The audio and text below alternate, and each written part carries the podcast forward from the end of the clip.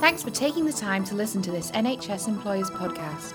For all the latest NHS HR workforce information, visit www.nhsemployers.org.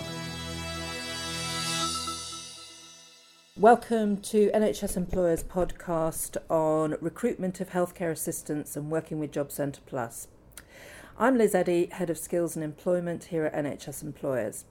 I'm really thrilled to be introducing today Anna Bittle, Employment Advisor from Job uh, Employment Advisor Job Centre Plus, and Anne Cleary, Head of Nursing at St George's Healthcare NHS Trust.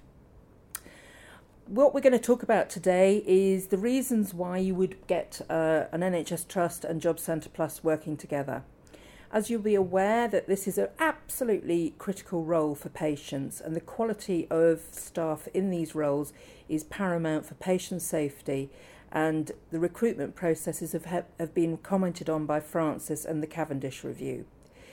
As ever, we really want to recruit high quality people with the right values and behaviours. And here at St George's, they've been doing some excellent work on this. So, I'm going to ask uh, Anna and Anne some, some questions. Why did you initially decide to work with Job Centre Plus to recruit healthcare assistants, Anne? Um, well, back in 2003, uh, we really wanted to take forward the recruitment of healthcare assistants and we wanted to make sure we got the very best of staff that um, was out there. Recruitment's a really high priority for us here at St George's, and we're keen to make sure we get it right the first time with our staffing. Um, working with Job Centre Plus, as soon as the advert goes online, uh, we are inundated with applicants and we wanted some help to select the most suitable. Working with NHS um, with the Job Centre Plus, uh, we find that we really get the cream of the crop um, and then we can focus from there on in for further selection. Thanks, Anne. Um, Anna, maybe could you explain how the process works from a Job Centre Plus and what practical help you're giving St George's? Of course. I mean, obviously, we have a very severe, tight cut selection process. Um, what we do is we sift them from the beginning. We make sure that they understand St George's values. Um, we also make sure that they understand the procedure of uh, the um, process. We start them off with an assessment on about St George's. Then we go to testing numeracy and literacy, which they have to get 80%.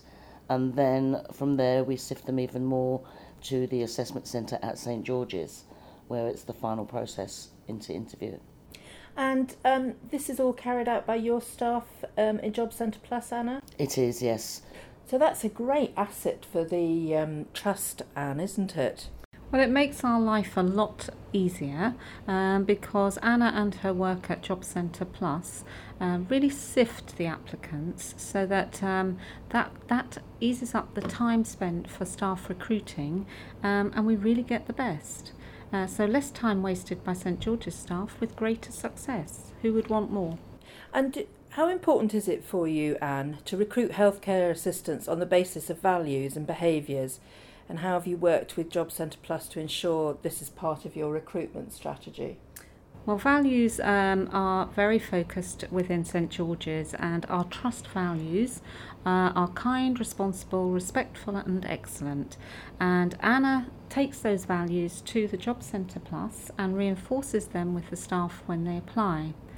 The, our written paper, when the applicants do come to St George's, is closely aligned to the trust values, and um, Anna attends our trust wide assessment centre to follow through on their performance. And I have to say that earlier this year, one of our healthcare assistants was chosen across all staff groups to receive a Vision and Values Award for demonstrating the trust values in an exemplary way. Quite an achievement. Oh, that's brilliant to hear. Such an important group of the workforce doing so well.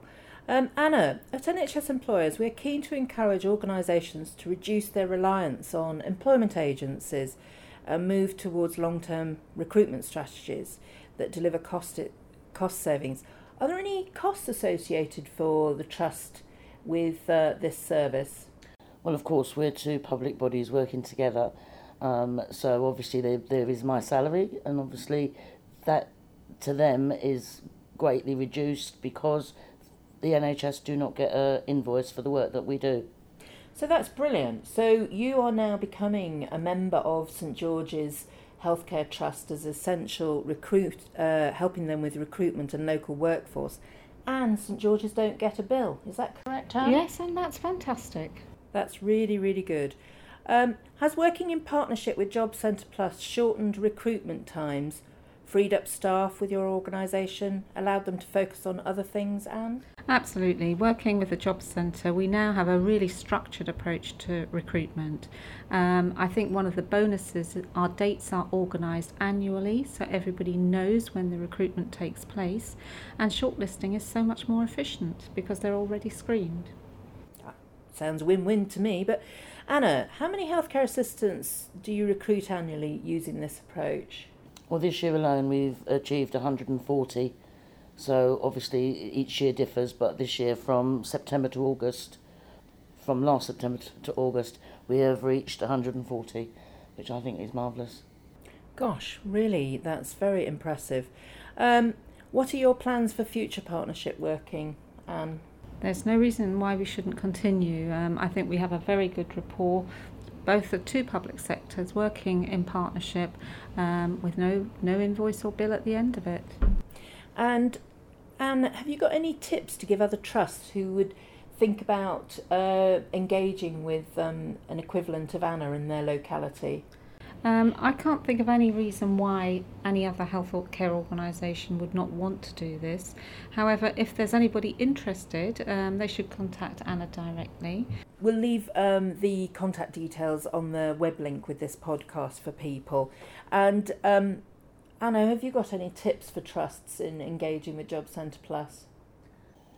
Well, basically, just free up your staff. You have more time to spend on what you need to do and let us, the professionals, take over and, and do what you need us to do. So you're saying pick up the phone and get in touch. And for people listening to this podcast, if you get in touch with Liz Eddy or Lisa Atkin, we'll be able to find you your relevant Job Centre Plus contact.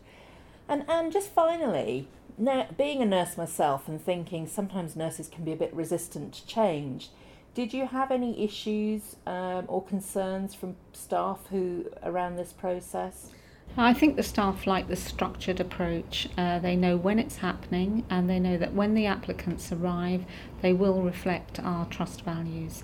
Uh, so, no, no resistance to it at all. Far more organised, far more structured. Thank you, Anna. Well, thank you very much, ladies, for coming here today and um, good luck and I look forward to hearing from people wanting to get in touch with Job Centre Plus. Thank you. Bye bye.